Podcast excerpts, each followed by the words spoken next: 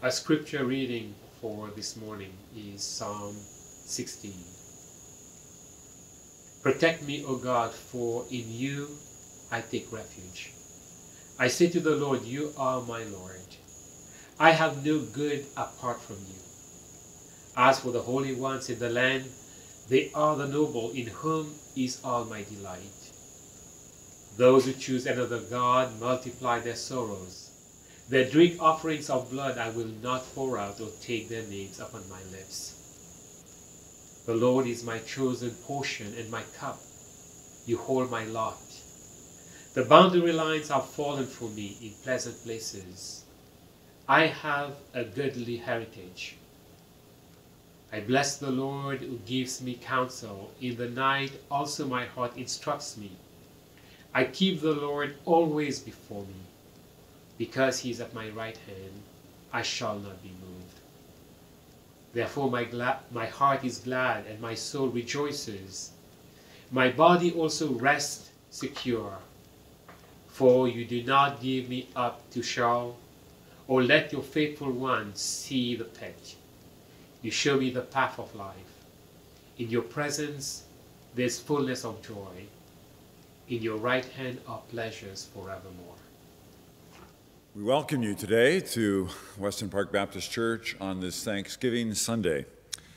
And we trust that uh, in the midst of rising numbers in the pandemic and with the COVID situation, that we still might uh, be mindful of God's goodness to us. What does, that, what does that mean for us? What does God's goodness say to us when we're in the midst of these challenging days? So um, it's a good opportunity for us to think through, and we um, do encourage you and hope that uh, and pray that your time this weekend will be uh, one that, in its own way, is encouraging and helpful for you. We're going to uh, take a break from our series on Who is Jesus just for this week and um, focus on the theme of thanksgiving and gratitude. And to help us here, we're going to look at Psalm 16. It's an early psalm of David uh, when he is just a young person, really, and he is on the run. He's on the move because King Saul uh, is jealous of him and is chasing him, indeed, wants to kill him. So, this uh, psalm comes out of those early experiences. So, if we think of the setting, David on the run in the wilds of the hills of Judah and being uh, chased by King Saul and his, his men. So we begin then, verses 1 and 2, the statement Protect me, O God, for in you I take refuge. I say to the Lord, You are my Lord.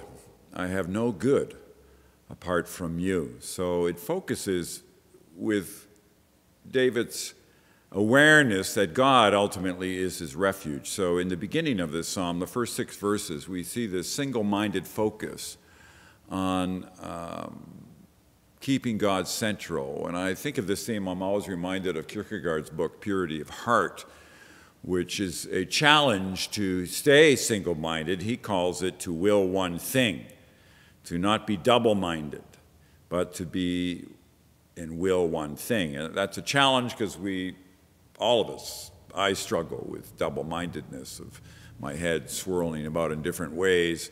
And David's emphasis here is to keep your focus on God to will one thing. So we see it in this word refuge. Find our refuge in God, to totally depend on Him uh, regardless of what's going on. So in verse 1, we see that uh, David refers to God as Yahweh, and then second, in verse 2, to Lord. And uh, the word God is Yahweh, verse 1. 2, Lord is Adonai, which means my master, uh, the one that I look to. I am, I'm dependent on you.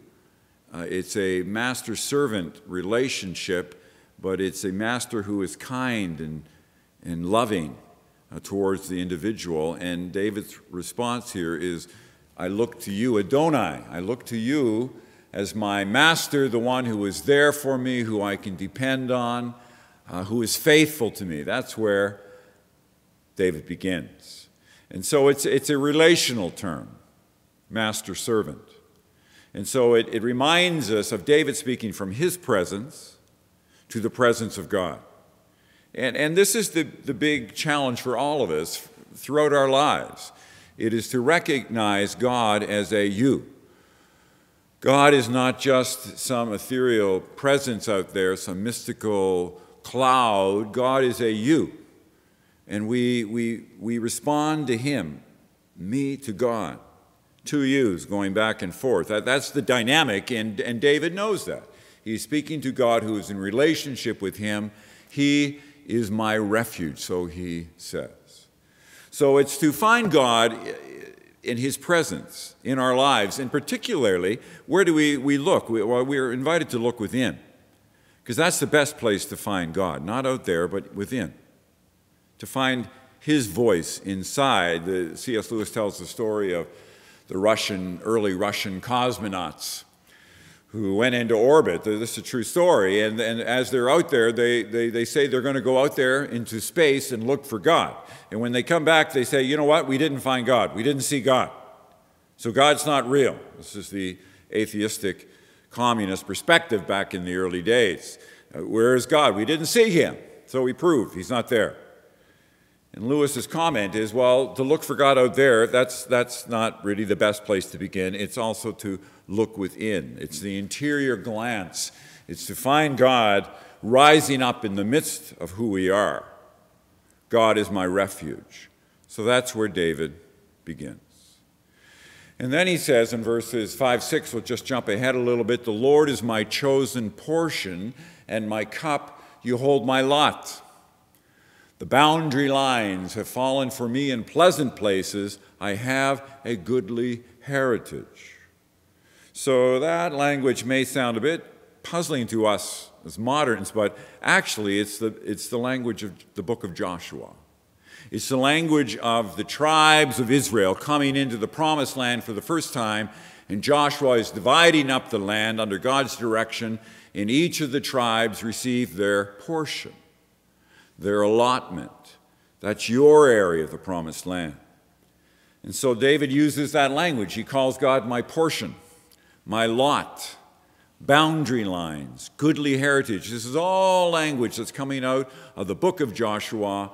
And again, it's God's place for me, for us, for our tribe.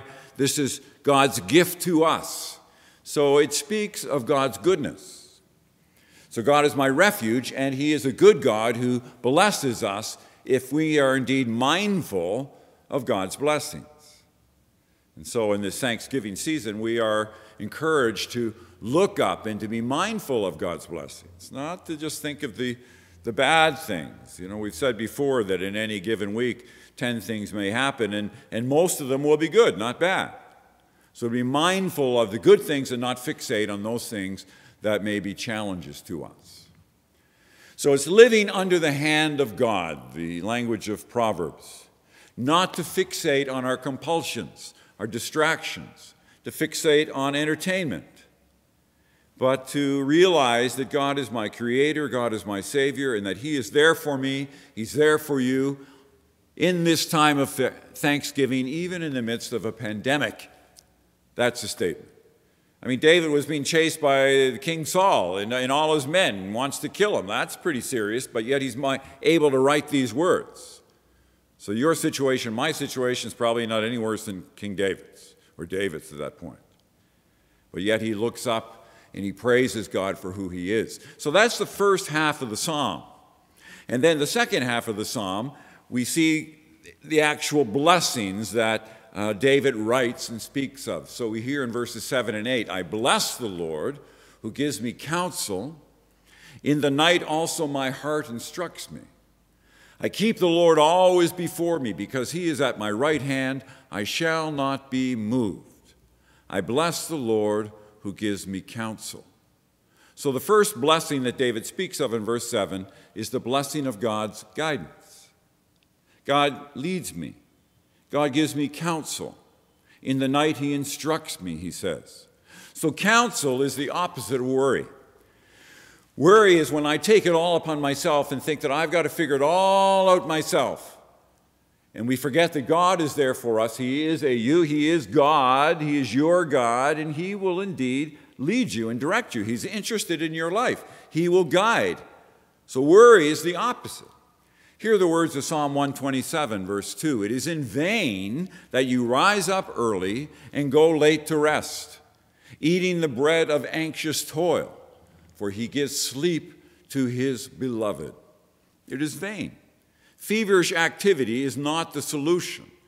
We, you know, we're not to be like spinning tops and, and feeling like, ah, I've got to keep all the balls in the air from falling. It's all up to me. It's all up to me. And we forget that God is there for us as individuals and also as a church, a community of faith. God is there for us. We look to Him. It's not up to us just to kind of figure out whatever the strategies might be, but to look and listen for God's voice. That is number one. So for you, are you, am I reading, are we reading the Word of God? I mean, that's, that's you know, a Protestant principle, a standard, to be attentive for each person, not just the priest, not just the minister to read, but each of us, you read, I read, to hear God's Word, to receive His counsel, that is where David goes. And then you hear in verse 7, we have the language of heart. I bless the Lord who gives me counsel. In the night also my heart instructs me. The word heart, which is used in the NRSV and the NIV, actually is the word for reins or for our kidneys. And the, the language in KJV is actually more literal here at this point. And in the Jewish mindset, that, that stood for the center of our emotions, our affections. Deep within my gut, I sense God's movement in my life.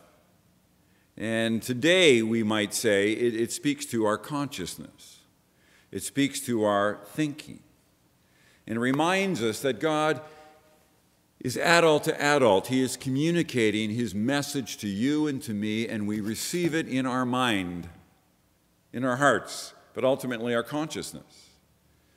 And it's a celebration that really our mind, your mind, that, that's the greatest gift that God gives us. He gives us our mind. He gives us the ability to think and understand and be persons and to relate to God as person to person. That is principally what it means to be made in God's image, God's mind. It's a great gift. And that mind is to be aware of God in all that we do and not to be distracted by everything else. This is to be mindful of God's guidance. And sometimes, you know, we put that off, I think, because we say, well, God can't really be that interested in me. Seven and a half billion people on planet Earth, why, why would he be interested in me? And then we say, well, if God's interested in me, then, then what about the next person? How does he keep all that straight? Well, that, that, that's us thinking. That's the human thinking. God reveals himself to us in such a majestic way that he is able to relate to us all as persons, and that comes back to faith.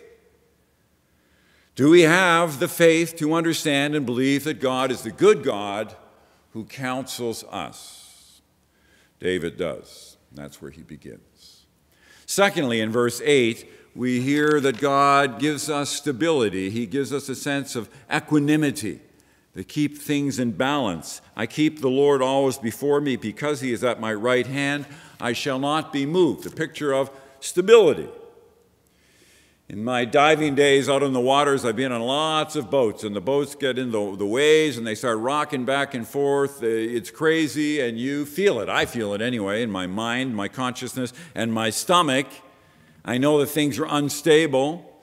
So, one of the things you do is you look for a boat with a wide beam that gives you more stability in the water, and that's what David, in his own way, is saying. God gives me stability so that I am not tossed about like a boat on the waves. We hear that in the language of James 1 5 to 8. You can look that up. Not rocking about, not being in the waves and being tossed about here and there, but to be mindful of God's goodness to recognize his presence, stability, equanimity, to find God's presence, to listen to his voice in silence, to give him praise and worship. All of, all of that is about knowing our own equanimity before God and God in us to give us stability. So, whatever your practice is that will enable you to sense God's presence, people will talk about the value of meditation. Just a few minutes at the beginning of every day, just to be quiet. To recognize, okay, God is with me in this day as I launch out into the waters, into the deep, and God is with you and God is with me. And David senses that even as he's being chased by King Saul and his armies. God is there for me, his presence with me, with you. So we have guidance, we have stability, and then we have this wonderful statement, verses 9 and 10 Therefore, my heart is glad, and my soul rejoices. My body also rests secure. Note, for you do not give me up to Sheol, or let your faithful ones see the pit. So here, David is making this remarkable statement that God gives me life. God gives me ongoing life. God gives me resurrection life. He will not abandon my soul to the pit.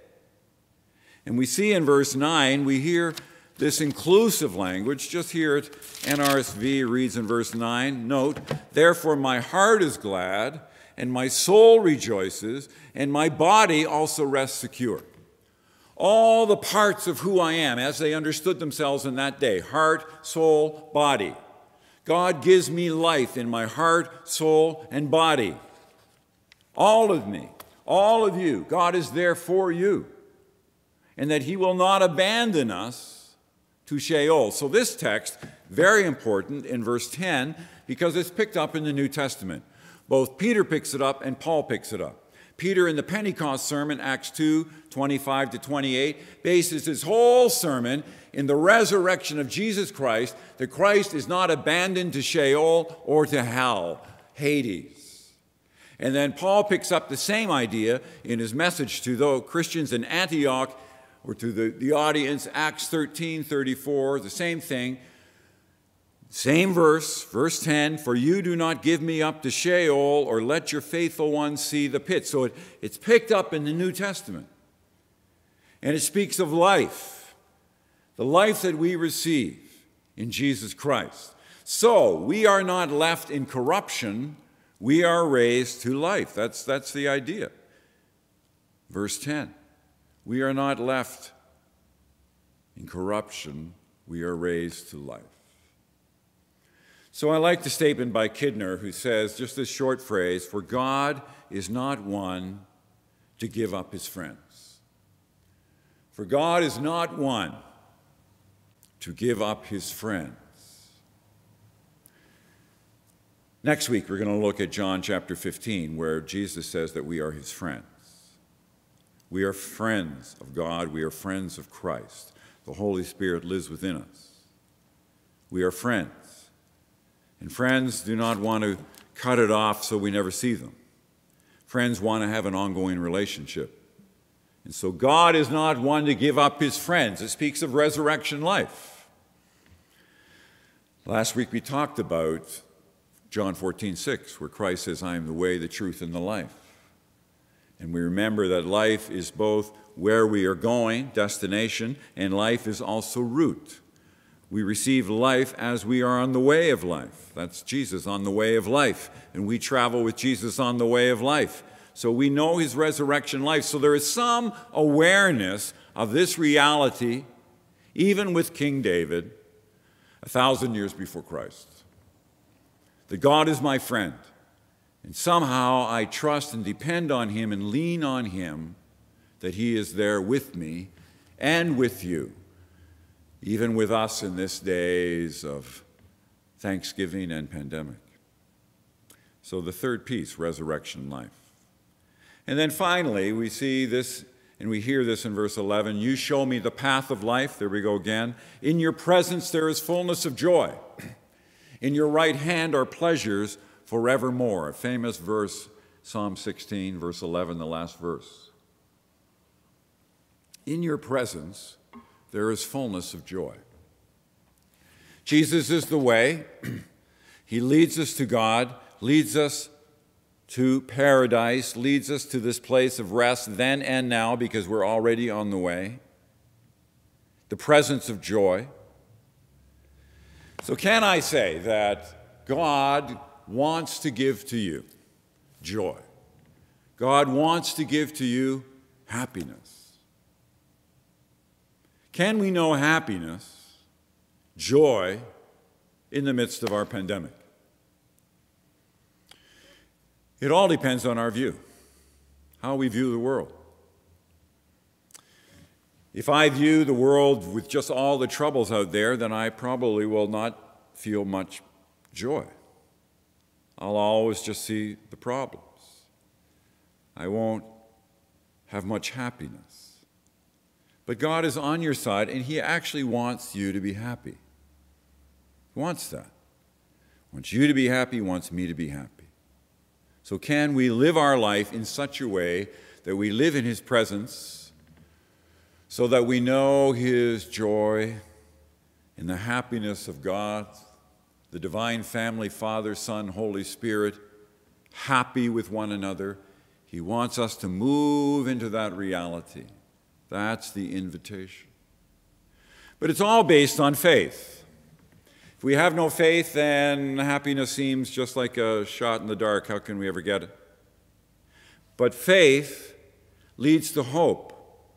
And hope reminds us that death is not the end. We've been talking about that. And then that is to be demonstrated in a life of love. Faith, hope, love. Faith, hope, love. 1 Corinthians 13. It all comes down to faith, hope, love. If I have faith, then I can go forward in hope and realize that even as one grows older and as, as pain and suffering starts to become more a reality, even then we can have hope, can have more hope because we're closer to the end. Indeed, we, we're becoming more like Jesus, the suffering servant. He suffered. We will have our suffering. Death, death and suffering kind of go together, but that's not the end. In fact, in your suffering, you can become more like Christ if we have a mindset to see that, to hear it. And that becomes real as we live our lives in love. If you are living your life in love, then you will be happy. It's as clear as that. If you are always angry and you see other people as enemies, then you're not going to know much happiness. But if you live in love, agape love, reaching out to others in love, then you will know happiness and joy. Faith, hope, love go together. So the psalmist brings all these themes together and he's offering it to us. And so it comes down really to what is our horizon? What fills our horizon? Your horizon in the morning, your horizon at night family living out in Winnipeg, they call it big sky country because it's so flat. And the blue is incredibly blue. It fills the entire horizon. What fills your horizon, my horizon? Is it fear? Is it anxiety? Is it hopelessness? Is it pain? What fills your horizon? Well, for the psalmist, his horizon is filled with God as my refuge. And because He is my refuge, He blesses. He is kind. He is merciful. To have a conscious awareness that God is with you, with me, faith, hope, and love, and He will never forsake His friends. He will never forsake you as His friend. Never. He's always there. And He will bring us through to the place of rest and peace and indeed equanimity. so that's what Psalm 16 is about. It's an unbroken, unending relationship with God's compassionate love, His presence with us, revealed in Jesus Christ, lives within us through the enlivening Holy Spirit. And in all of that, we can say thanks and praise be to God. He is with you, with me, in this Canadian Thanksgiving. May we hear and receive God's words to us from Psalm 16. And I offer these words in Jesus' name. Amen.